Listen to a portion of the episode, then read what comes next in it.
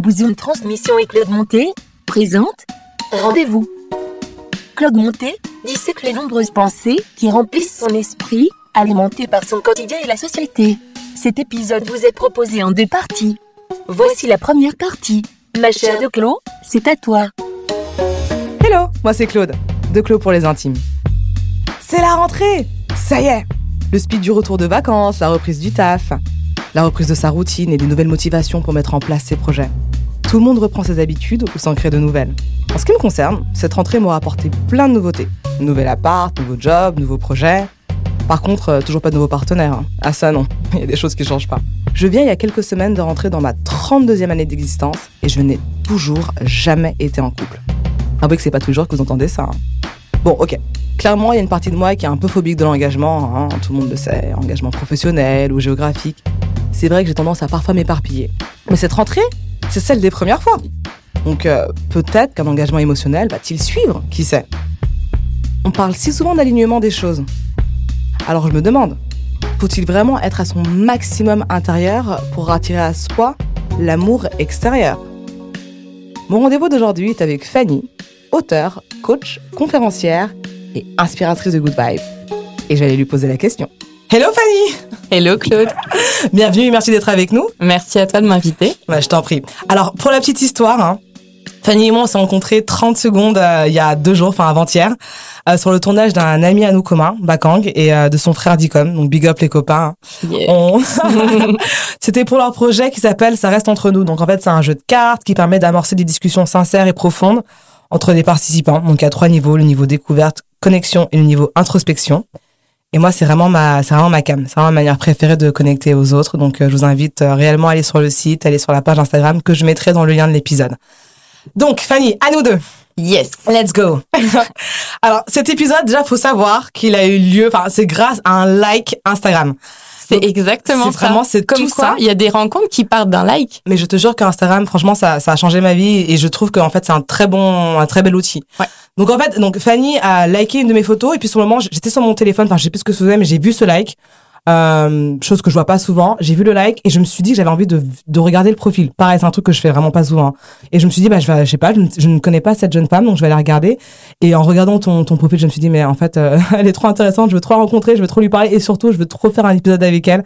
Il faut absolument que cette meuf vienne sur mon podcast. Donc, ça s'est fait très vite. Je t'ai envoyé un message direct. C'est exactement ça, le soir même et en 48 heures, nous voilà. Voilà. Merci les réseaux sociaux. C'est vrai, en plus, je me suis dit, mais c'est pas celle que j'avais croisée. Tout. Donc, merci aussi Bakang, hein, merci, ça reste entre nous, merci tout le monde, merci la vie. Alors, pour commencer, est-ce que tu peux te présenter un petit peu, nous dire ce que tu fais, qui tu es, parle-nous de toi, dis-nous tout. Yes, donc moi, je m'appelle Fanny, j'ai 36 ans. Aujourd'hui, j'ai du mal à dire ce que je fais, j'ai du mal à dire où je vis et je me retrouve du coup énormément en toi quand tu parles de ta phobie de l'engagement. Alors, je suis pas phobique de l'engagement, mais j'aime tellement ma liberté qu'aujourd'hui, je réponds pas aux normes ni aux cases. Donc, je suis nomade. Ah, génial. Je suis à Paris momentanément. C'est là qu'on s'est capté, tu vois. Ça aurait pu ne jamais arriver. C'est pour ça qu'il y a jamais de hasard. Donc, toi, t'es pas basée à Paris toute l'année? Non, j'y reviens très régulièrement parce que ma sœur y vit, j'y connecte, etc. Mais je vivais en Espagne jusqu'au mois de juin. Je vais poser mes valises 2 mois en Martinique d'ici quelques semaines. Trop bien. Je vais aller aux États-Unis l'année prochaine. Tu vois, ma vie n'est pas définie par un lieu, par un foyer, parce que j'ai compris que mon foyer c'était moi en fait, tout simplement. Et ce que je fais, ce que je fais le plus naturellement, c'est fédérer les gens, leur permettre de se reconnecter à eux-mêmes, de connecter avec le cœur à d'autres personnes. Je suis vraiment une créatrice de liens et c'est une de mes forces et c'est aussi une de mes faiblesses parce que tu vois, j'ai créé 2 communautés et on en reparlera plus tard, j'imagine, mais ça crée énormément de liens. Et après, il ne faut pas te perdre dans tous ces liens. Ouais. Et ce que j'aime le plus faire, c'est d'inspirer l'humanité à s'aimer inconditionnellement pour qu'elle voie sa valeur. Ça, c'est ma raison d'être et c'est comme ça que je vis, c'est ce qui me représente le plus. C'est super beau. Du coup, j'ai vraiment envie d'aborder beaucoup de thèmes avec toi, vraiment parler de tout, donc je préviens d'avance, si cet épisode dure très très longtemps, soyez prêts les gars, au pire on fera 2 parties. Hein. Alors, moi déjà, j'ai envie de tout commencer. Donc, tu as commencé par dire que tu avais 36 ans. Ouais. En tant que femme, toi et moi, on sait que pour la société, ça veut dire beaucoup de choses. On a dû te demander beaucoup de choses. Qu'est-ce que tu réponds aux gens qui te demandent pourquoi t'as pas forcément créé de famille? Pourquoi est-ce que tu n'as pas posé tes bagages quelque part? Pourquoi est-ce que tu fais pas ce que tout le monde fait, entre guillemets? Et puis surtout, après, comment tu fais pour voyager autant? Ça, c'est un truc qu'on me demande tout le temps. Comment tu fais pour voyager? Parce qu'en fait, les gens, ils ont tellement un schéma spécial, tu vois, qui est toujours le même, métro, boulot, dodo, qu'ils imaginent pas qu'il y ait une porte, en fait. Ouais. Donc, j'aimerais bien que tu répondes à ces deux questions dans l'ordre pour commencer. Ouais. Alors le pourquoi, déjà, j'attire plus ces questions-là. Je pense que j'ai attiré ces questions du pourquoi, du hors norme, quand moi j'étais pas à l'aise avec ce style de vie. Mais je pars du principe qu'à partir du moment où t'as plus de zone d'aspérité, où t'es complètement en phase et aligné avec ton style de vie, t'attires plus ce genre de questions. Parce que les gens, ils se sentent cons en fait de la poser. Vraiment. Il y a que quand toi t'as une insécurité à l'intérieur de toi qu'on te la pose, et comme ça tu vois que t'as une insécurité et tu y réponds. Est-ce que c'est pas aussi parce que justement tu t'entoures des bonnes personnes, entre guillemets? Ouais, voilà. Clairement, aussi. Bah oui. Clairement. Parce que, enfin, oui, ce genre de personnes, je les attire plus. Donc, à part dans ta famille. Est-ce que tu as des gens dans ta famille que tu ne peux pas fuir et qui continuent à te poser ces questions? Ah ouais, c'est souvent ça le problème. Papa, si tu m'entends. Il m'a pas compris, il me comprend toujours pas, mais c'est pas grave, il m'aime pour ce que je suis. C'est l'essentiel. Donc finalement, les pourquoi, non, je les attire pas, mais je peux comprendre, et quasiment tout le monde va passer par ces phases de pourquoi, et il faut simplement se poser la question à soi du pourquoi. Pourquoi est-ce que tu veux pas rentrer dans une case? Pourquoi est-ce que tu as ce style de vie? Qu'est-ce que tu recherches en fait? Qu'est-ce que tu valorises? Et ça m'emmène directement à ta deuxième question. Qu'est-ce que tu valorises? Moi, ma valeur première, c'est la liberté. La deuxième, c'est l'élévation, dans le sens où j'ai envie d'apprendre, j'ai envie de devenir chaque jour une meilleure version de moi-même. Et cette notion de liberté, pour moi, elle passe par la liberté de mouvement et notamment le voyage. Et tes valeurs, en fait, c'est ce que tu valorises le plus, donc en termes de temps et en termes d'argent. Donc moi, dans mon poste de dépense, bah, c'est les voyages en premier. Mais c'est super beau parce que tu le dis très très très bien, et c'est vraiment ma manière de voir la vie aussi. Par contre, j'ai pas forcément les bons termes pour l'expliquer aux gens, ouais. mais c'est exactement ça. Toi, tu vibres pour le voyage. Mais c'est toute ma vie en fait, vraiment. Je vis pour le voyage, je travaille pour pouvoir voyager. Toute ma vie fait en fonction de ça, et c'est vrai que pendant très longtemps, les gens n'ont pas compris mes choix et surtout ne savaient pas comment je faisais parce que j'avais pas un modèle de vie classique. Ouais. Moi, j'ai toujours travaillé dans 1 milliard d'industries différentes, sachant que je n'ai jamais signé aucun CDI parce que je ne voulais pas. Ouais. Donc ça a toujours été des jobs soit saisonniers, soit intérimaires, enfin vraiment, ou parfois même ne pas travailler et vivre de mes économies, ou bien tu vois vraiment. Et c'est vraiment un choix de vie qui est unique parce que il faut vraiment pas avoir peur du lendemain. Ouais, c'est vrai. Moi, je me suis retrouvée dans des situations financières mais complètement galère, mais horrible, à toujours me dire mais c'est pas grave, je trouverai une solution après. L'essentiel, c'est que je sois dans tel pays, l'essentiel, c'est que je puisse voyager. Mais en fait, là, avec cette rentrée, du coup, j'ai commencé à faire des choix un peu plus des choix d'engagement, on va dire, avec un 9 to 5, probablement un aspect un peu plus régulier dans le travail et surtout un peu plus définitif, entre guillemets. Enfin, rien n'est vraiment définitif, hein. Mais c'est vrai que j'arrive déjà pas à avoir l'équilibre. Je me dis, mais en fait, je peux pas vivre cette vie-là, de me lever tous les matins à la même heure, de rentrer tous les soirs à la même heure, de faire tous les jours la même chose, d'avoir, 5 semaines de vacances par an. Enfin, je ne sais pas comment les gens font pour avoir cette vie-là. Et je commence à comprendre pourquoi tout le monde fait des burn-out. Ouais. C'est des choses que je ne comprenais pas parce que moi, j'avais pas cette vie-là, justement. Et je me demande comment on fait pour trouver un équilibre. J'ai vu sur ta page, par exemple, que t'expliquais que t'avais fait 11 ans de travail comme ça, corporate et tout, et qu'un jour t'as juste pété un câble et t'as changé ta vie. Comment as-tu fait? Est-ce que tu peux nous parler de ce parcours-là? Ouais, bien sûr. Ce qu'il faut savoir, c'est que moi, dans mon parcours, je suis l'aînée. On est que 2, hein, j'ai ma petite sœur et moi, mais je suis l'aînée. Et j'ai eu beaucoup de pression, tu vois, qui a été mise sur moi de manière inconsciente, hein, par mes parents, pour que je réussisse à l'école. Tu vois, j'étais très bonne élève, donc on m'a poussée dans les études, sans même se poser la question de ce que j'aimais faire. Du coup, moi, je me suis jamais posé la question de ce que j'aime faire. J'ai toujours dit que j'aimais les langues, ça me permettrait de voyager, mais je suis issue d'une famille qui voyage pas. Donc déjà, je suis complètement atypique, tu vois. T'aimes un peu l'astrologie, je suis Verseau, donc tu vois, je fais comme je veux, sauf que on m'a mis dans un moule et que moi, j'étais tu vois, la petite fille, enfin gentille, je pense, en se disant, bah, je vais faire plaisir à mes parents, je vais aller faire ces études-là. Et puis, la vie, c'est comme ça. Personne ne m'avait jamais enseigné autre chose. Donc, école de commerce. Enfin, tu vois, parcours classique, un bon parcours, mais un parcours classique. J'ai une école de commerce, j'ai fait un MBA en Australie à 22 ans. J'ai un double diplôme à 22 ans. Donc déjà, tu sais, j'étais plus mature que les autres. Il fallait aller vite, vite, vite. Et donc, le vite, vite, vite, ça veut dire ascension professionnelle, carriériste, j'ai fait plein de voyages d'entreprise, j'ai été propriétaire à 28 ans d'un appart, enfin, tout allait extrêmement vite, sauf que à 30 ans, j'étais toujours célibataire. Alors, je dis pas, j'ai eu des histoires, bien entendu, mais l'amour tel que moi, tu vois, je le valorisais, je le vivais pas, mais parce que j'avais pas de place dans mon emploi du temps. Mais célibataire, c'est-à-dire que tu avais jamais été en couple? Si, j'avais déjà été en couple, mais ça faisait 2-3 ans, tu vois, que j'étais sur Paris à fond dans le travail. Et moi, 2-3 ans, je dis n'importe quoi. J'ai eu une relation qui a duré 2 ans, mais qui a été extrêmement toxique. La dernière relation saine, elle s'est terminée en 2009, et je me suis remise en couple vraiment sain en 2015.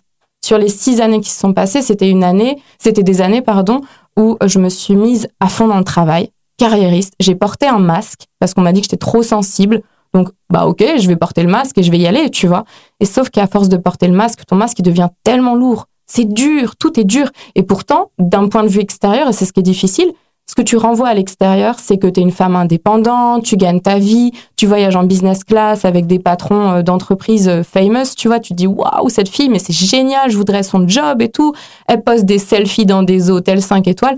Sauf qu'en fait, tu te mens à toi-même. Au bout d'un moment, bien sûr, j'adore voyager, mais est-ce que j'en profitais? Mais pas du tout. En voyage, je bossais 17 heures par jour avec un stress pas possible, des décalages horaires de partout. Donc, il y a un moment où t'es fatigué, t'es à côté de tes pompes, t'as plus de sens dans ta vie parce que moi, l'amour, c'est vraiment ce qui est le plus important et j'avais même pas ça pour m'équilibrer. Donc, il y a un moment où tu tombes malade, une première fois, une deuxième fois, une troisième fois. De maladie en maladie, ça se transforme en insomnie. Et toi-même, tu sais, quand tu dors pas, au bout d'un moment, quand t'as après la pression qui est mise sur tes épaules et du jet lag dans tous les sens, bah, tu tiens pas. Donc, c'est en 2015, l'année de mes 30 ans, que j'ai fait mon premier burn-out, tu vois. Après, j'en ai fait un deuxième, et c'est au deuxième où je me suis dit, non, stop, on arrête. Alors, on arrête les dégâts. Tu faisais quoi comme métier, et comment ton burn-out s'est exprimé, ton premier? Alors, je travaillais dans un cabinet de tendance pour la grande distribution. En gros, j'allais leur vendre de l'inspiration. Donc, tu vois, l'inspiration, ça a toujours fait partie de mon parcours, sous forme de voyage. Et j'organisais des présentations, des conférences pour eux, et des voyages d'inspiration que j'accompagnais. C'était vraiment passionnant. Sauf que petite équipe, très peu de moyens... ma liberté qui était pas assez mise en avant, on va dire, avec une chef qui dans un sens voulait que je reprenne la DG dans quelques années et puis dans un autre fallait pas trop que je déploie mes ailes. Donc je trouvais pas complètement ma place, tu vois, on me remettait souvent à ma place qui était une place inférieure à ce que je faisais réellement. Et comment ça s'est exprimé? Ça s'est exprimé par j'ai envie de tout plaquer en fait, c'est-à-dire ça faisait 8 ans d'ancienneté et j'avais envie de poser une dème, le truc ridicule. Parce que tu quittes pas un travail comme ça, avec un crédit immobilier sur le dos, sans un minimum réfléchir et prendre tes allocations et prendre ton chèque de rupture conventionnelle. Ouais. Mais t'es tellement épuisé que tu dis, mais je peux plus y aller, tu vois. Ah ouais. Et à ce moment-là, j'ai parlé à ma chef. Et pour une fois, je lui montrais, je pense, un visage qu'elle connaissait pas de moi, un visage de vulnérabilité. Et parce que j'ai parlé avec le cœur, où j'ai dit, j'en peux plus, en fait. J'en peux plus, j'ai 30 ans et j'ai l'impression d'être épuisée. C'est l'année où j'ai eu mes premiers cheveux blancs. Tu vois, le truc trop bizarre, mais ça correspondait à une année de stress où vraiment je prenais beaucoup trop sur mes épaules. Et travailler, je trouve que c'est un peu contre nature dans le sens où ça crée vraiment du stress même physique. Moi, j'ai jamais l'air autant fatiguée, littéralement, que quand je travaille. Je sais qu'il y a des matinées où je peux me réveiller et je vois des rides que je vois pas d'habitude. Ouais. Tellement je suis épuisée, quoi. Et il suffit que je parte en vacances ou bien que j'arrête le travail pour qu'en une semaine, mon visage redevienne ce que j'ai toujours connu, entre guillemets. C'est incroyable. Hein. Ah non, mais le corps nous parle tellement. Ouais. Mais le corps s'exprime au quotidien et on n'a pas besoin de déclencher un cancer pour l'écouter, quoi. C'est clair. C'est juste parfois un petit mal de ventre, ça peut être un frisson que tu ressens et ça peut être en effet cette ride ou cette cerne que tu vois et que tu ne vois plus quand t'es en vacances. Ouais. Et clairement, notre visage, il se transforme. Et moi, j'étais très crispée, du coup, très fermée, très sur les nerfs. Et tu sais, une des choses dont je me suis rendu compte après, mais que je me rendais pas compte à l'époque, je ne respirais quasiment pas. Tu sais, cette sensation, un peu comme quand tu te noies, où ta respiration, elle est que sur le haut de ton corps, ouais. Et tu halètes comme un petit chien, tu vois, qui comme ça. Et ben, c'était que ça. C'est-à-dire, j'arrivais le matin, elle arrivait dans mon bureau, elle me mettait un stress pas possible, et moi, je devais temporiser avec mon équipe, et en fait, t'es tout le temps sous pression. Comme t'es sous pression, tu respires pas. Comme tu respires pas, t'irrigues pas ton cerveau, donc t'as pas des bonnes inspirations. Et pour moi, c'est la mort à petit feu, tu vois. Je vais un peu loin. Ton taf, c'était d'inspirer en plus. Hein. Bien sûr. C'est ça qui est incroyable. Tu vois, c'est ça qui est dingue. Et donc voilà, t'as décidé de poser ta démission ou bien t'as laissé partir avec une rupture conventionnelle? T'es partie un petit peu avec un parachute entre guillemets? Ouais, ce qui s'est passé, moi je définis souvent, tu sais, le burn-out comme de l'énergie que tu mets pas au bon endroit. C'est pas vraiment que t'es épuisée physiquement. Moi je pensais que c'est que j'étais épuisée physiquement. En fait, c'est psychologiquement que j'étais épuisée. Ouais. Parce que Quand j'ai annoncé à ma chef que j'en pouvais plus, on a mis en place un système où je venais pas travailler les vendredis. On a fait ça pendant 2 mois. Et ces vendredis-là, c'était des journées pour moi. Je peux dire que déjà, ça a changé la donne. Et pendant ce temps-là, je me suis dit, j'ai toujours des idées, des projets. Je me suis dit, tiens, si je montais un blog voyage, voilà. Puisque le voyage, c'était quelque chose qui était très important. Et c'est de là, donc c'est de mon premier burn-out qu'est né le blog Les Exploratrices, qui est la première communauté féminine passionnée par le voyage sous toutes ses formes. Donc on parlait déjà de voyage intérieur fin 2015. Aujourd'hui, c'est mainstream, mais à l'époque, c'était difficile. On parlait pas facilement de burn-out. Les gens croyaient que tu simulais, ou t'avais pas beaucoup d'exemples parce que c'était trop vulnérable d'en parler. Mmh. Et au final, aujourd'hui, on comprend que c'est juste que tu manques de sens dans ta vie professionnelle. Et comme tu mets ton énergie au mauvais endroit, tu t'épuises, tu vois. Comme un verre qui serait percé, tu t'épuises. Mais c'est vrai que c'est quelque chose que vraiment on commence à comprendre maintenant et surtout à accepter. Ouais. Parce que notre société, elle est tellement forgée sur le capitalisme que vraiment, au contraire, dire que tu travailles 1050 heures par semaine, c'est vu comme plutôt un exploit et t'es un super héros, c'est très bien. Et en fait, pouvoir se dire qu'en fait, non, je ne suis pas fait pour travailler et que ça peut me rendre malade de travailler autant. Il y a que maintenant qu'on arrive à comprendre à quel point la santé mentale est importante. Mais exactement. Mais moi, j'ai été élevée à penser que fallait que je travaille un maximum et que je sois hyper carriériste et que nanana. Maintenant, je me dis, mais en fait, jamais de la vie. C'est-à-dire que le moins possible, je peux travailler et en fait, le mieux je me porte parce que ma vie, elle est pas faite pour ça. Je suis pas venue sur Terre pour checker des heures sur un planning et puis rendre quelqu'un riche et surtout qu'en fait, l'argent, qu'est-ce que c'est? Enfin, encore une fois, si on commence à penser en profondeur, à quoi ça sert tout ça? Bien sûr. On n'est pas venu sur Terre pour faire des choses qui n'ont pas vraiment de sens en soi. Et qui n'apportent même pas au collectif, tu sais, à ton voisin, à quelqu'un de ton entourage. Parce que quand t'es stressé, quand t'es pas bien, comment ça se passe dans ton couple quand tu rentres à la maison? Rarement bien. Ouais. Comment ça se passe avec dans ta famille, avec les enfants? Oh, tu vois? Ouais, c'est vrai. Mais c'est vrai que tout le monde est tout le temps stressé. Comment ça se passe dans le métro? On en parle. C'est horrible le matin, les heures de pointe. Oh, mon Dieu, l'enfer. Mais du coup, voilà, tu disais que tu as créé ton premier blog, donc Les Exploratrices, communauté de voyage. Est-ce que tu peux nous parler, par exemple, j'ai vu que tu mettais aussi en avant le voyage solo. Alors moi, je suis quelqu'un qui voyage énormément toute seule, j'ai fait énormément de pays toute seule. Et c'est pareil, une chose que les gens n'arrivent pas trop à comprendre. Alors que pour moi, c'est ma plus belle forme de voyage. J'aime beaucoup mes amis, je vous aime, les copains, mais j'aime jamais autant voyager que toute seule. Même ma famille, c'est bien, c'est cool, mais vraiment, toute seule, c'est quelque chose... c'est juste... c'est incomparable. Mais déjà, je pense que tu vas pas me contredire, mais quand on voyage seul, on n'est jamais seul. On n'est jamais seul. Voilà. On n'est jamais autant accompagné que quand on est physiquement, on a l'air seul, c'est ça. On rencontre tous les gens, et c'est vrai que si t'es dans la rencontre et que tu veux vraiment faire les choses à la locale, c'est mieux d'être seul. Parce que quand t'es avec tes potes ou des gens, en fait, il y a une espèce de bulle où tu n'oses pas sortir de la bulle, les gens n'osent pas rentrer dans la tienne, donc au final, tu te retrouves avec les mêmes gens dans un pays différent. Mais tu fais pas des choses différentes. Alors que tu peux pas partir à ta rencontre, en fait. Tu vois, juste, tu vois des paysages. C'est ça. C'est l'environnement qui est géographiquement différent, mais au final, tu n'as pas vraiment vécu de choses, et puis il faut toujours en faire des concessions avec les choix des uns et des autres. Alors que quand t'es seul, tu peux aller là où tu veux, à l'aventure, changer de trajectoire dernière minute, tu peux tout changer. Ouais. Le nombre de fois où j'ai décidé de partir dans un pays comme ça, sur un coup de tête alors que j'avais prévu de rester dans un, et tu rencontres des gens et ça t'amène sur autre chose et ça t'amène sur autre chose et là tu te rends compte que la vie est absolument sublime. C'est vraiment en étant entre guillemets seul que tu fais vraiment les plus belles rencontres et que tu vis les plus belles expériences. Donc toi, est-ce que ce blog-là t'a amené à un petit peu inspirer des gens par rapport à ça? Est-ce que c'est venu d'expérience personnelle que t'as pu vivre? J'ai vu que t'es allée à Bali, t'as fait combien de voyages t'as fait? Est-ce que t'as beaucoup voyagé? Est-ce que t'es allée? Tu sais quoi, je les ai même pas comptés quand on... C'est vrai? Alors que tout le monde met des petits drapeaux là sur la page. Moi, j'ai arrêté. Non mais j'ai arrêté parce que déjà au travail j'en ai fait 90. Mais non. Donc je sais même pas à titre personnel. Avec ton travail, t'as pu faire 90 pays. Et t'étais payée pour faire ça. J'ai fait 90 voyages dans, je pense, quasiment 50 pays. Tu vois, je devais 45-50 pays. Mais c'est trop bien, ça. Ouais, c'est génial. Il y a des gens qui n'ont pas fait plus de 2 pays dans leur vie. Hein. Il y en a qui sont même pas sortis de leur pays. C'est absolument génial. Et donc après, t'as fait des voyages personnels. Voilà. En fait, j'ai commencé par les voyages perso parce que, comme je te disais, j'ai fait un MBA en Australie. Donc, à 21 ans, je suis partie en Australie. Et c'était en 2006. Ça nous rajeunit pas. Il faut savoir qu'à cette époque-là, il y avait pas la DSL. Là-bas, l'Australie, c'était vraiment sauvage. Donc, pour se connecter, il fallait vraiment aller à la bibliothèque de l'université. Enfin, c'était le bazar. Free venait à peine de référencer l'Australie dans ses appels gratuits. Et il y avait pas de smartphone, tu vois. Il y avait pas WhatsApp, il y avait pas tout ça. Donc, je suis vraiment partie en immersion totale. Seule, mais dans un cadre, parce que c'était quand même un cadre universitaire. J'étais volontairement pas avec des Français, mais là, ça m'a appris énormément sur moi. D'ailleurs, je suis rentrée d'Australie en 2007. J'ai dit à mes parents, je veux entreprendre. Entre-temps, avant de leur dire ça, je suis partie au Sénégal, parce que j'ai toujours beaucoup voyagé. 2007, je leur dis « Ouais, je vais monter ma boîte ». Ils m'ont dit « Fanny, ouais, c'est ça. T'as un prêt sur le dos. Va travailler, tu vois. » Mais le voyage solo, c'est incroyable. Donc, c'est parti de là, cet amour. Comme je te disais, mes parents n'ont jamais vraiment voyagé. Donc, c'est vraiment moi. C'est vraiment en moi. J'avais pas de rôle modèle dans ça. Par contre, ouais, je suis un pigeon voyageur. Je suis trilingue, ça m'aide, clairement. Est-ce que tu parles anglais avant ou après l'Australie? Je parlais déjà bien anglais, mais j'étais pas confident, on va dire, de parler en anglais. Mais là-bas, avec l'immersion, t'as pas le choix. Et je rêvais en anglais. J'étais tellement heureuse de rêver en anglais, de switcher du français à l'anglais, mais sans aucun souci. Ouais. Donc vraiment, pour les gens qui hésitent ou qui disent qu'ils ont un mauvais niveau, mauvais niveau d'anglais, mais partez, quoi. 2-3 mois. Bon, là, les frontières sont pas ouvertes en Australie. Juste partez dans un pays anglophone. 2-3 mois. Ça change la vie. Et ça...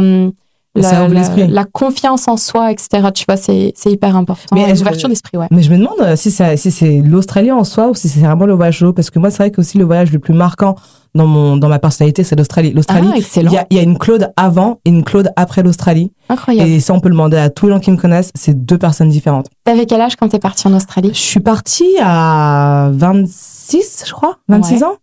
Et je suis restée 3 ans. Waouh. Ah oui. Ouais. Moi, du coup, vraiment, je me suis installée là-bas. C'était ma vie. Je pensais pas forcément revenir. Et puis après, je me suis dit, quand même, c'est bien, ça me vient, j'oublie toujours le terme, alors que c'est hyper important. Je dis melting pot en anglais, alors qu'en fait, en français, il y a un mot pour ça. La mixité? La mixité, mais c'est quoi l'autre mot de mixité, là, quand on est, la diversité, voilà. Ah, la diversité. Le mot à la mode des politiques. Ouais. Oui, voilà, c'est ça. Tu sais, c'est tellement la mode que je l'ai pas retenu, quoi. La diversité.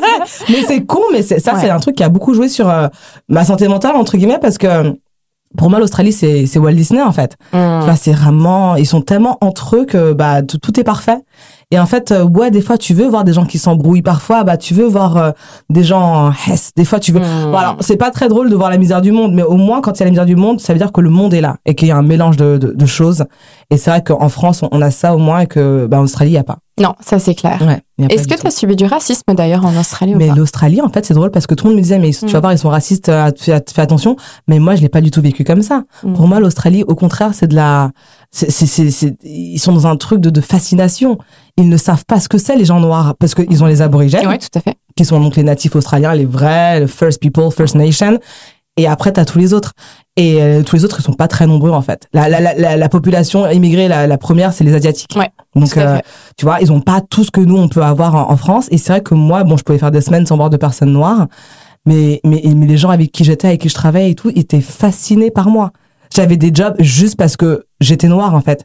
Les gens venaient me voir et me disaient « Can I touch your hair ?» et tout. Ah oui, j'avais ce truc-là de « Oh my God, you're a goddess, can we ?» Et puis, forcément, moi, dans mon truc un petit peu extra... Bon, là, tu vois pas forcément parce que je suis un petit peu venue à l'arrache, mais j'ai des bagues normalement sur tous les doigts, je suis tatouée, je suis nanana avec... Enfin, tu vois, genre des looks improbables. Et puis, les gens dans la rue, vraiment, venaient me voir en mode « Mais qui es-tu, en fait ?» Quelle est cette star? Tu vois, mais vraiment, mais limite, hein. Ouais. J'ai eu mes premiers stalkers physiques en Australie.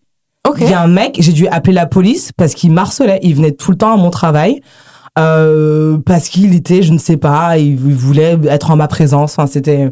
Mais voilà, j'ai pas vécu de racisme sauvage comme j'ai pu le vivre en France, par exemple, tu vois.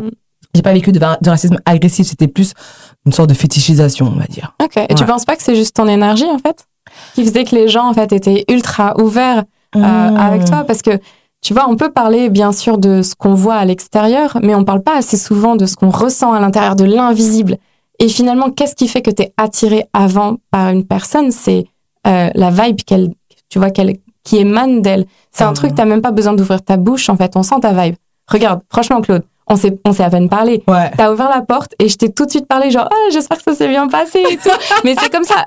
Vraiment, 30 secondes, on ment pas. C'est 30 secondes. On s'est parlé 30 secondes. Ouais. Mais la vibe, elle était là. Ouais, donc, tu me dis, viens, traverse l'autre bout de Paris pour me rejoindre et qu'on enregistre. Ouais, ok, go. Tu vois, c'est ça l'énergie. Pour moi, ça ne ment pas. Mais c'est vrai, parce que t'en parles comme ça, et je me suis souvent posé la question, mais c'est en rentrant en France que je me suis posé la question, parce que autant là-bas, je me suis dit, c'est le truc un peu exotique pour eux. Et puis, quelque part aussi, il faut quand même parler du beauty privilège, parce que j'aurais été dégueulasse. Enfin, tu vois, ce que tu vois. Ouais, c'est vrai. Si t'es pas forcément attrayant physiquement en plein de choses, les gens n'ont pas forcément le même feedback pour toi, donc je pense que ça peut jouer. Mais aussi, ce truc-là, en France, je me suis rendu compte qu'il y avait une vibe par rapport au comportement des gens qui ont tendance justement à être beaucoup plus fermés. Et c'est vrai que je vis des trucs où je me dis, en fait, il y a un truc un peu magique. Alors, on m'a parlé, c'est quand j'étais en Côte d'Ivoire, et j'ai vu qu'il y allait aussi. Oui. J'ai rencontré la bonne animatrice radio qui est hyper sympa et qui m'a dit qu'elle pensait que j'avais beaucoup de... Il y a une hormone. C'est... J'ai oublié le nom. Bah voilà, mademoiselle, si tu nous entends. Non, mais c'est un truc. Alors c'est pas l'œstrogène, c'est pas phéromones. Non. Ouais, parce que les phéromones, c'est plus ce qu'on va ressentir quand on. Enfin, c'est ce qui se dégage de nous. Peut-être, remarque, c'est ça, hein, mais. Non, mais t'as raison, c'est pas ça. T'as une vraie énergie vitale, t'as une force vitale qui se Oxytocine. Ressent. Ok, d'accord. Elle m'a dit que j'avais beaucoup d'oxytocine. Alors. L'oxytocine, quand je regarde la définition, c'est l'hormone de l'amour ou l'hormone du bonheur. C'est un neuropeptide, une association d'acides aminés sécrétés par certains neurones qui joue un rôle majeur dans les rapprochements humains, mais aussi durant la grossesse et l'accouchement. Ok. Mais en gros, elle m'a expliqué que quand les gens qui avaient beaucoup d'oxytocine attiraient naturellement les autres. Je sais pas. C'est bien de le mettre avec un phénomène scientifique, parce que tu sais, ça peut rassurer nos amis cartésiens. Moi, oui, je parle ça. En termes d'énergie, t'as vu? Moi, il y a que l'énergie. Donc, moi, je dis, ton énergie, c'est elle qui fait que c'est attirant. T'as le smile et les gens aiment les gens qui sourient, tout simplement. C'est vrai. Ah, merci Fanny, mais continue! Hey, Miss Good Vibes! Ah ouais, that's c'est me. Vrai.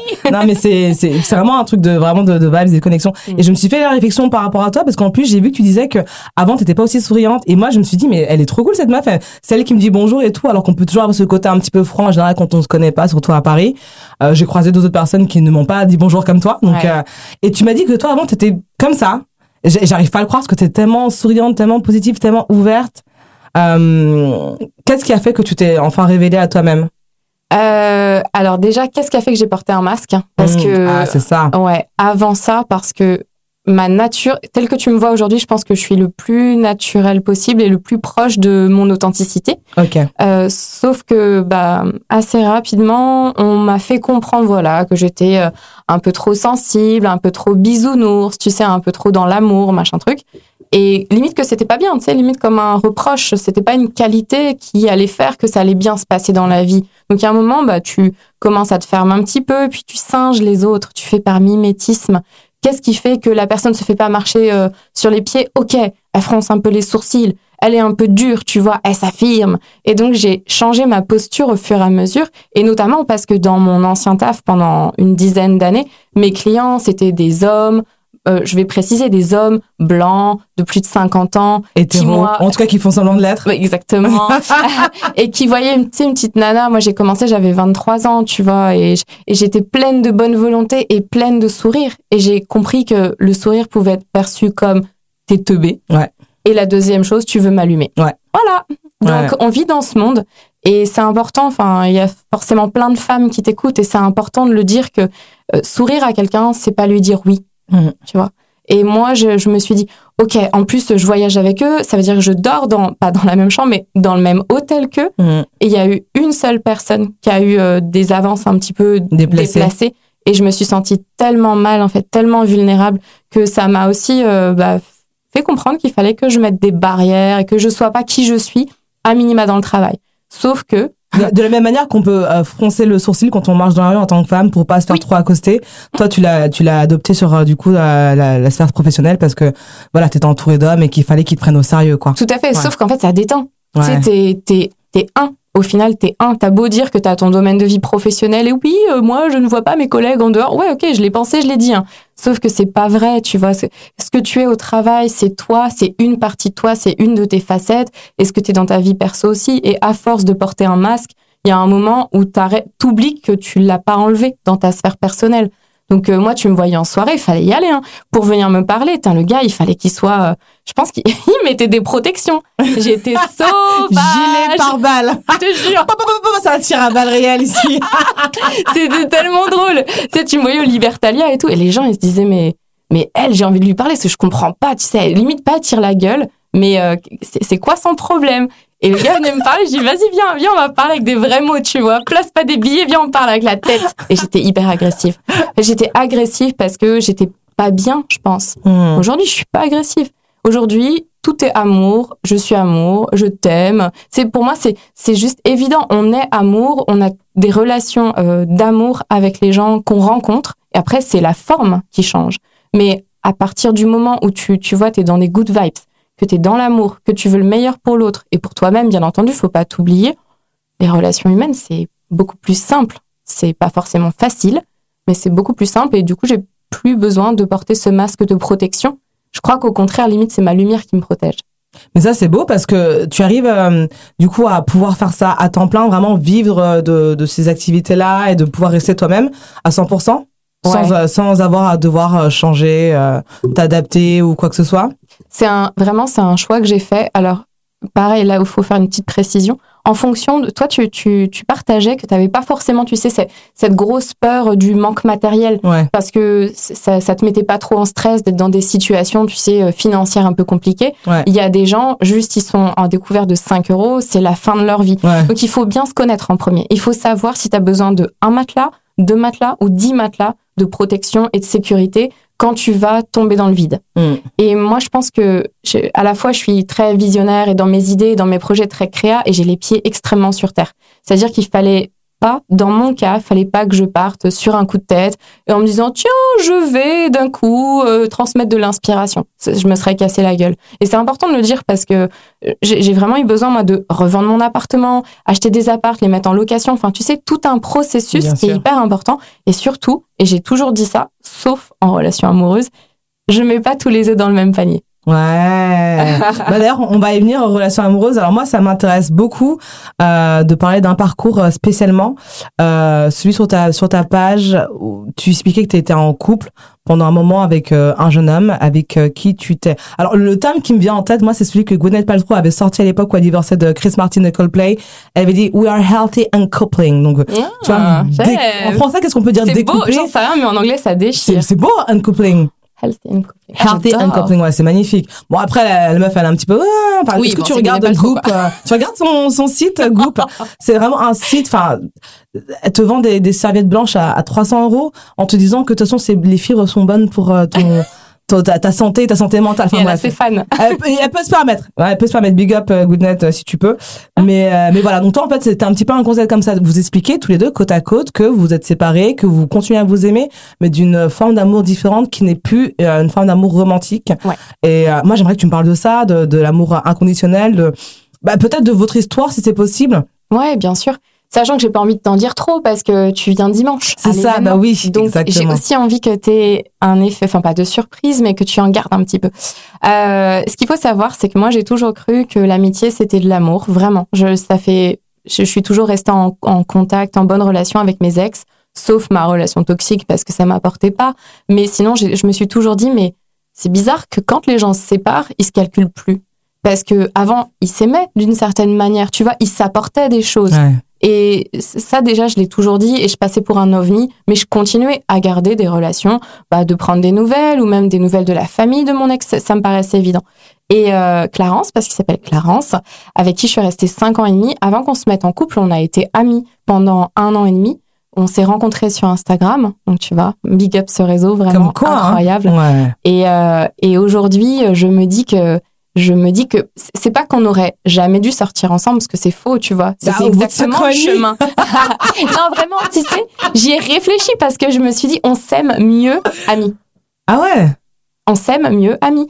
Parce que on s'est caché, je pense, mais sans le savoir. Une fois encore, c'était inconscient. C'est pour ça qu'on est resté autant d'années ensemble. C'est pour ça qu'on a, découvert qui on était ensemble. Et peut-être on n'aurait pas pu le faire avec une autre personne. Parce que l'un comme l'autre, on s'est permis ces crises intérieures et on s'est permis de savoir qui on était vraiment et de se le dire aussi. C'est de pas, il y a beaucoup de gens qui savent mais qui veulent pas trop y aller et du coup ils se voilent la face. Nous on a décidé de pas être dans l'illusion, mais quand je dis on s'aime mieux amis, c'est parce que on a découvert qu'on avait des visions complètement différentes, mais il y a 6 ans quand on s'est mis en relation, on ne le savait pas ça, tu vois. Des visions de la vie, des visions politiques, des visions du couple. Ouais. Mais de l'union. C'est quoi pour toi l'union? C'est quoi pour toi le couple? C'est quoi pour toi être ensemble? Qu'est-ce qui est OK pour toi par rapport à tes valeurs, etc. Et comment est-ce que tu peux transcender une crise s'il y en a un qui dit, moi, le couple, c'est un triangle. Et moi, je te dis, non, moi, le couple, c'est un rond. Mais tu sais que ce que tu me dis, c'est très drôle parce que ça me rappelle l'un de mes tout premiers épisodes que j'ai fait avec je sais pas si du coup c'est une amie à toi, Yasmina. Non. Yasmina Boufa, enfin en tout cas elle est coach intuitive. Okay. Et en fait on avait un épisode qui était donc nommé l'amour, est-ce que c'est un CDD, CDI. Okay. Et c'est vrai que du coup elle expliquait que il faut juste avoir les termes du contrat. Et ouais. Effectivement, est-ce que tous les deux vous voyez un triangle, tous les deux vous voyez un rond, quoi. Mais moi c'est vraiment ce qui fait que je me pose la question des gens en fait. Comment c'est possible que les gens ne savent pas directement dans quoi ils se mettent? Parce que, tu vois, moi, c'est l'une des raisons pour lesquelles j'ai jamais été en couple, c'est que ma vision du couple, elle est tellement, c'est tellement tout ou rien. Okay. Bah, que pour moi, ça a toujours été rien, en fait. Mais il y a des gens, en fait, quand je leur parle de mes aventures ou des histoires que j'ai pu avoir, pour eux, c'est ça, être en couple. Okay. Sauf que non, en fait. Tu peux pas être en couple, enfin, c'est très drôle que deux personnes peuvent être, entre guillemets, ensemble et qu'une personne pense être en couple et l'autre ne le pense pas. Ouais, ça me paraît aussi bizarre. Mais à quelle heure vous parlez, en fait? Je comprends pas, moi. Ça, c'est les contes de fées et les illusions. Mais il y a plein de gens comme ça. Bien sûr. Il y a plein de gens comme ça. Il y a des gens, vraiment, ça fait 3 ans qu'ils pensent être en couple avec quelqu'un qui ne pense pas être en couple avec eux. Mais parce qu'ils n'osent pas poser la question. Mais tu vois. Mais ça, c'est faux, hein. Mais c'est parce qu'ils ont peur du rejet. Et tu vois, on en revient sur des blessures de l'enfance, des trucs non traités. Mais c'est clairement la première peur, la première raison, c'est une peur de pas être aimé. Et si t'es pas aimé, t'es rejeté. Si t'es rejeté, t'es tout seul. Et à l'époque, il y a des millénaires, être tout seul, c'est mourir. Donc derrière cette peur-là, c'est la peur de mourir. C'est à l'intérieur de notre cerveau reptilien, c'est comme ça qu'on est, tu sais, de manière la plus primitive. Sauf que aujourd'hui, ça va, c'est pas tu traverses la rue, il y a un lion qui te dévore, c'est pas le cas, quoi. Ouais. Mais on a gardé encore ces petits réflexes-là, notamment dans des situations de gros stress. Quand tu dors pas et quand t'es en colère, il y a des trucs primitifs qui ressortent, primitifs. Et t'arrives pas à t'élever. Et de te poser la question, mais déjà, à toi, moi j'ai envie de te poser la question, toi c'est quoi pour toi le couple tout? Parce que j'entends ce que c'est le couple rien, ouais. Enfin je peux l'entendre, tu vois. Ouais. Je le connais, je l'ai vécu, voilà. Mais le couple tout, c'est quoi pour toi? Pour moi, être en couple, et la raison pour laquelle je dis que je ne l'ai jamais été, c'est être en union avec un partenaire ou une partenaire, parce que j'estime que l'amour n'a pas de genre, n'a pas de... Voilà. Donc être en couple avec quelqu'un,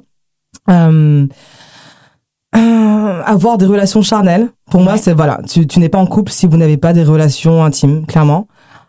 Connaître les amis et l'entourage l'un de l'autre, ouais. La famille l'un de l'autre, être présenté voilà à tout l'environnement de ce ou cette partenaire, et avoir des projets communs, avoir des projets de vie communs, partir en vacances ensemble, vivre sous le même toit si c'est quelque chose qui vous arrange. Après vous pouvez très bien vivre sur 2 toits différents, mais passer du temps ensemble, en fait, vraiment, il faut que cette personne soit ta meilleure pote ou ton meilleur pote, avec en plus l'apport sexuel qui est toujours très important. Donc ton pied mon pied, ça te correspond bien?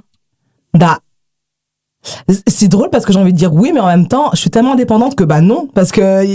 Mais en fait, ouais, ok, je vais dire oui parce qu'en fait, les seules personnes dont je suis tombée amoureuse, effectivement, c'était des gens avec qui j'avais envie d'être fusionnelle. Ouais. Et ça ne m'arrive jamais avec personne.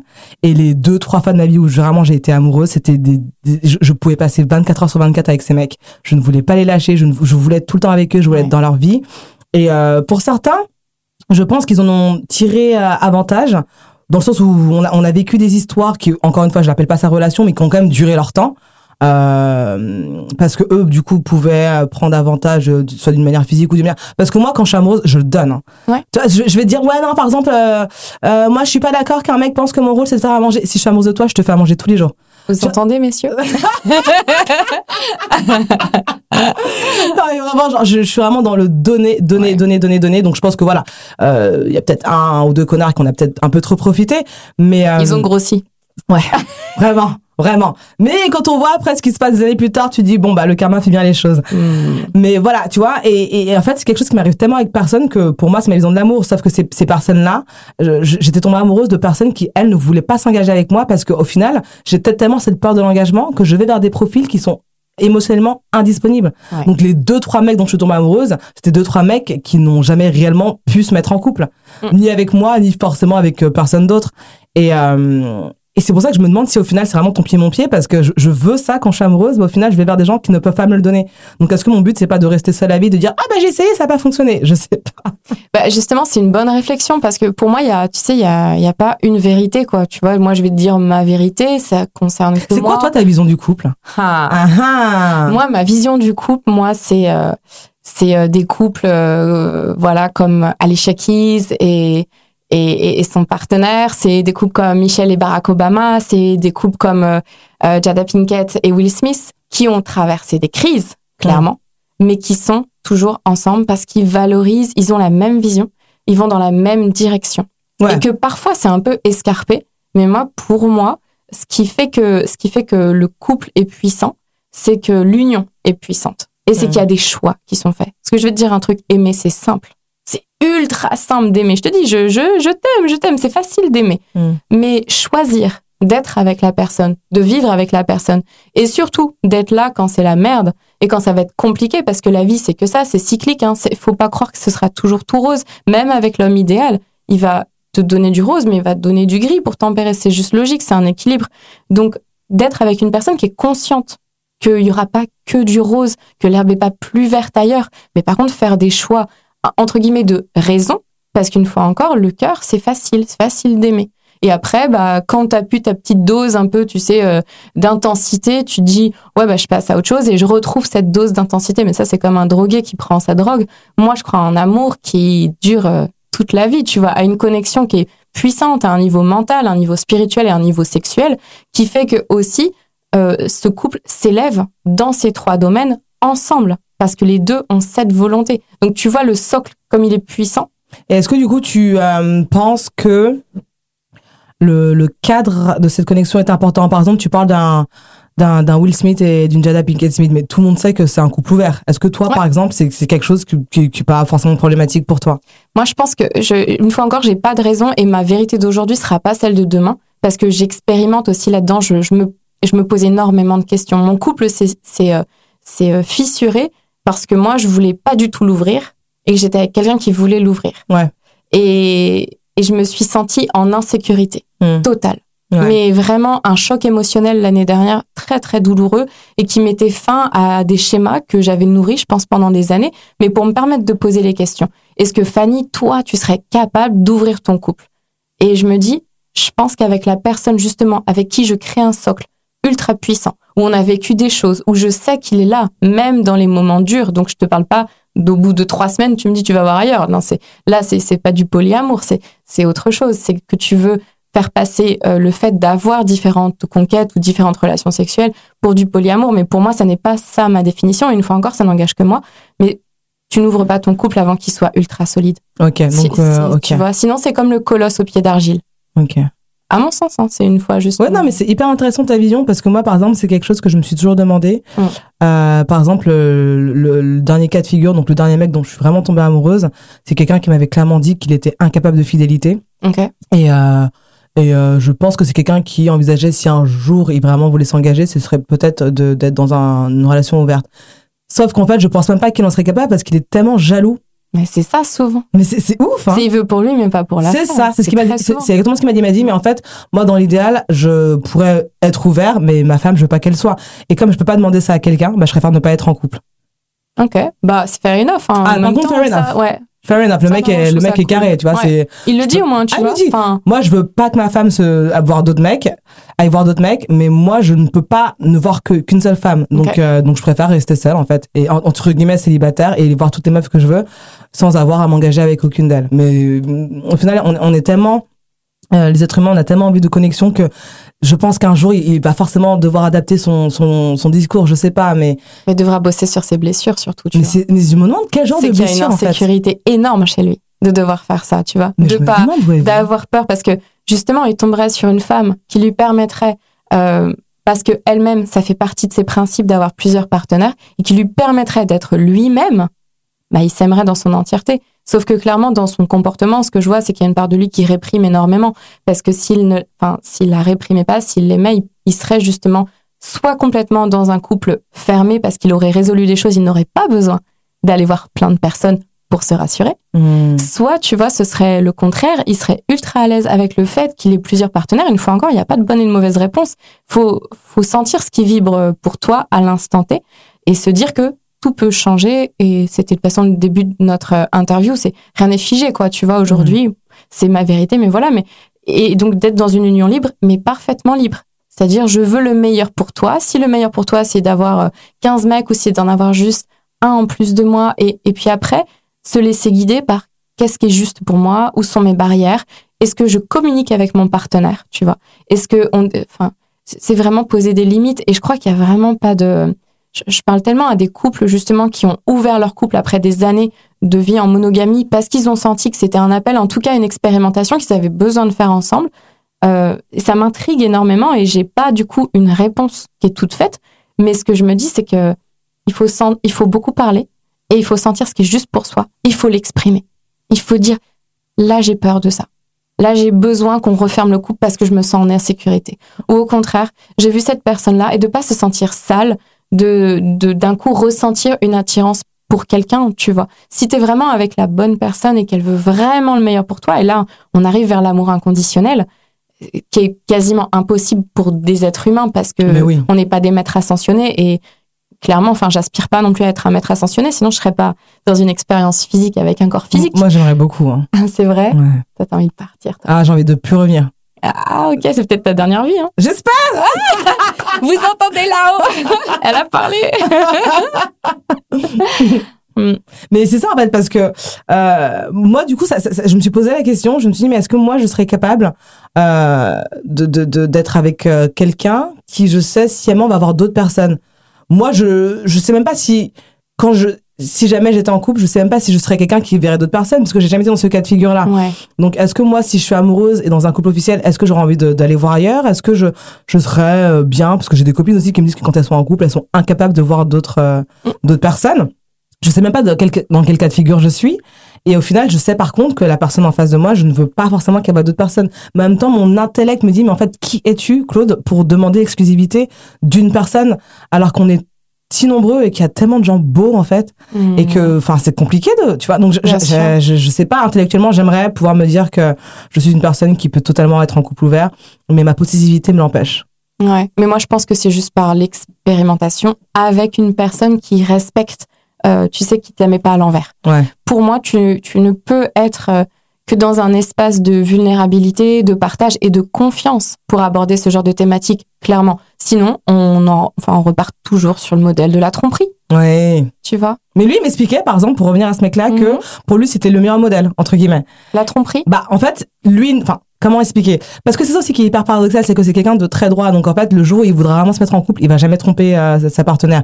Il a été en couple, il ne l'a pas fait. Et c'est pour ça qu'il sait qu'il ne veut plus l'être, parce qu'il m'a dit, quand j'étais en couple, je voulais qu'une chose, c'était la tromper. Et vu que j'ai pas envie de le faire, je l'ai pas fait. Mais quand on s'est séparés, je me suis dit que je voulais plus me remettre en couple, en fait, parce que je ne veux pas tromper ma partenaire. Donc je préfère faire ce que je veux. Mais par rapport à la tromperie, il m'a dit qu'en fait, il est pas sûr que le modèle de relation libre, d'union libre, soit le meilleur, parce qu'en fait, il veut pas savoir ce que l'autre fait. Et peut-être que l'autre n'a pas besoin de savoir ce qu'il fait non plus. Et peut-être qu'en fait, le mieux pour lui, c'est que les gens se disent pas, et au final, que les gens se trompent, sachant que lui-même ne veut pas le faire. C'est vraiment twisted, quoi. C'est exactement ça, parce que le truc, c'est que, une fois encore, je pense qu'il faut avoir beaucoup travaillé sur soi, faut plus être d'un point de vue égotique, et donc penser avec le mental et la tête, mais vraiment d'un point de vue de cœur. Et qu'est-ce qui vibre vraiment à l'intérieur de toi ? Il faut avoir travaillé sur ses blessures, parce que sinon on est dans des patterns de jalousie ou de dépendance affective ou de ça c'est mal, donc j'en parle pas, tu vois, je vais le masquer, alors que tout dans l'univers a deux polarités, tu vois, plus et moins, ombre et lumière, la lune et le soleil, les deux cohabitent pas ensemble, mais les deux existent, tu vois. Et c'est parce qu'on a ce parfait équilibre. Donc tout ce que je te montre de meilleur, par exemple, tu vois, mes good vibes, etc., si j'utilise mes mots que j'utilise bien dans la bienveillance, je peux les utiliser dans l'autre sens. Et je choisis de les utiliser dans la bienveillance, mais parce que j'ai appris à apprécier la part d'ombre à l'intérieur de moi. Et la plupart des gens n'apprécient pas leur part d'ombre.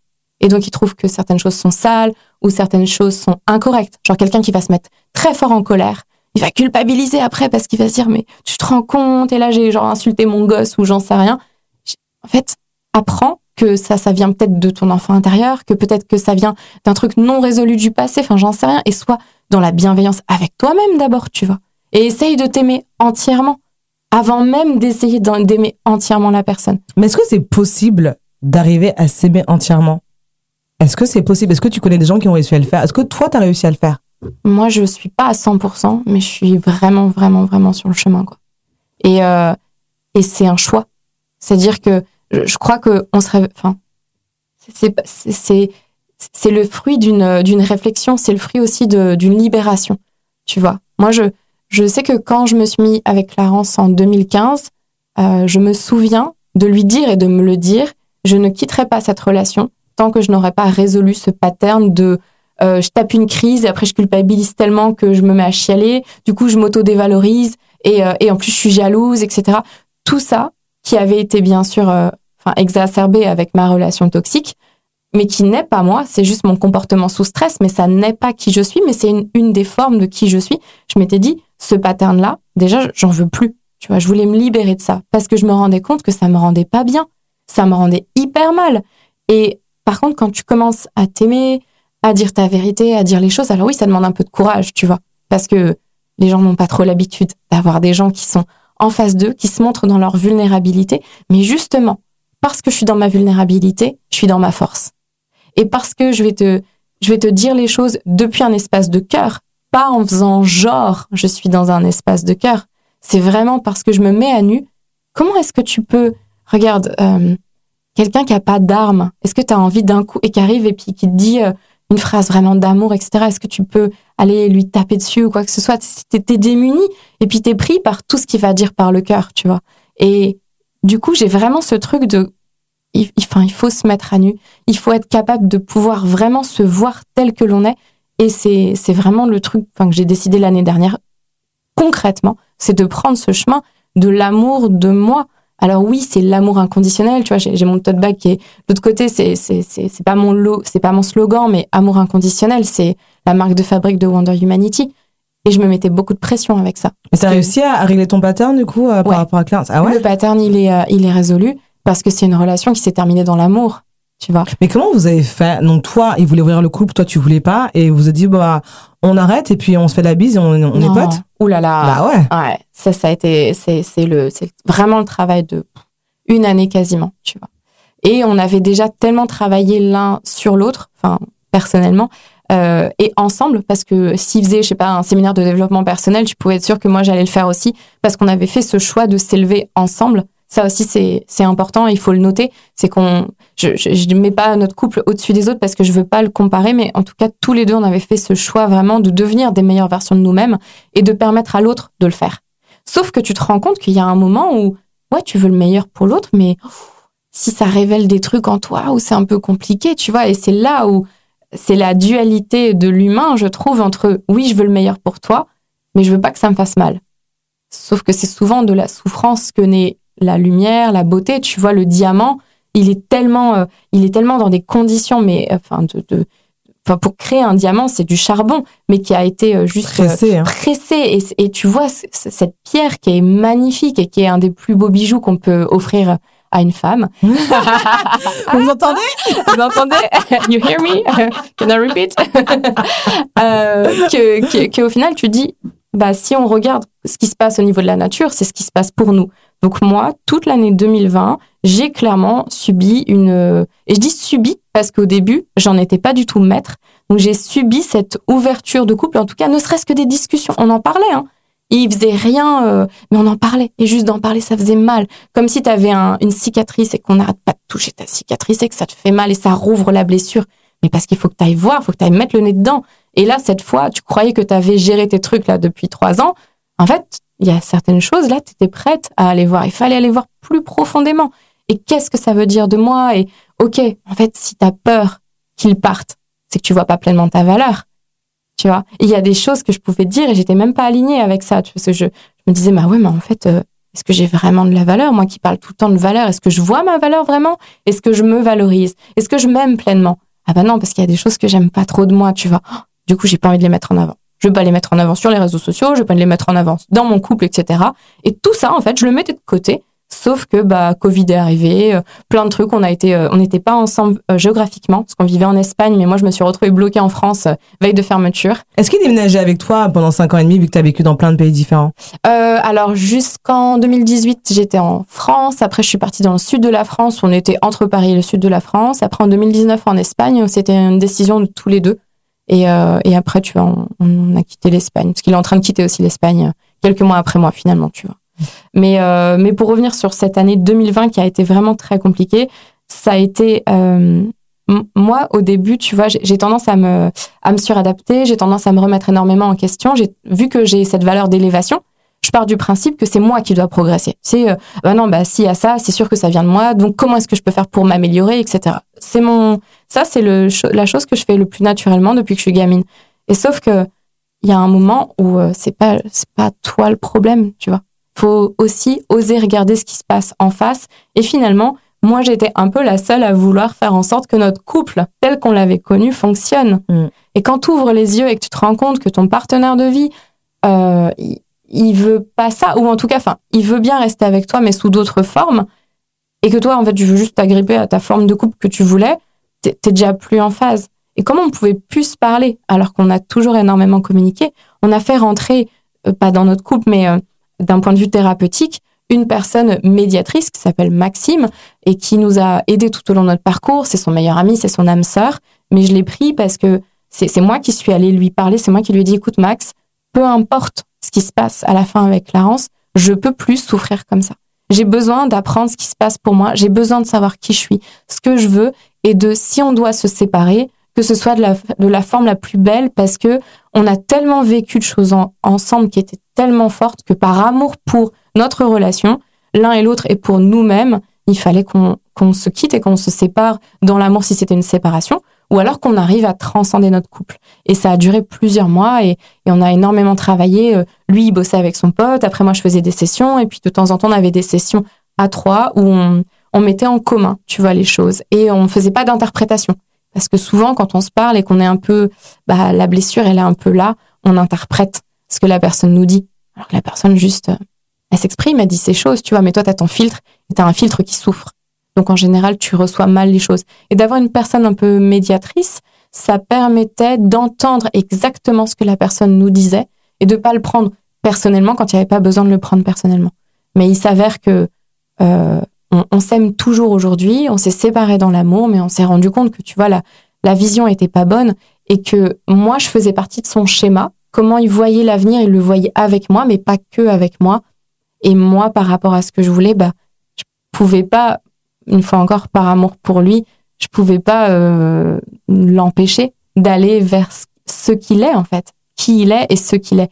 Et pour moi, c'est ça, la forme d'amour inconditionnel. C'est je t'aime tellement que je sais que tu es peut-être plus heureux sans moi, alors je te laisse créer ton propre modèle, et en créant ton propre modèle, tu vas te libérer, et par la même opportunité, tu vas me libérer.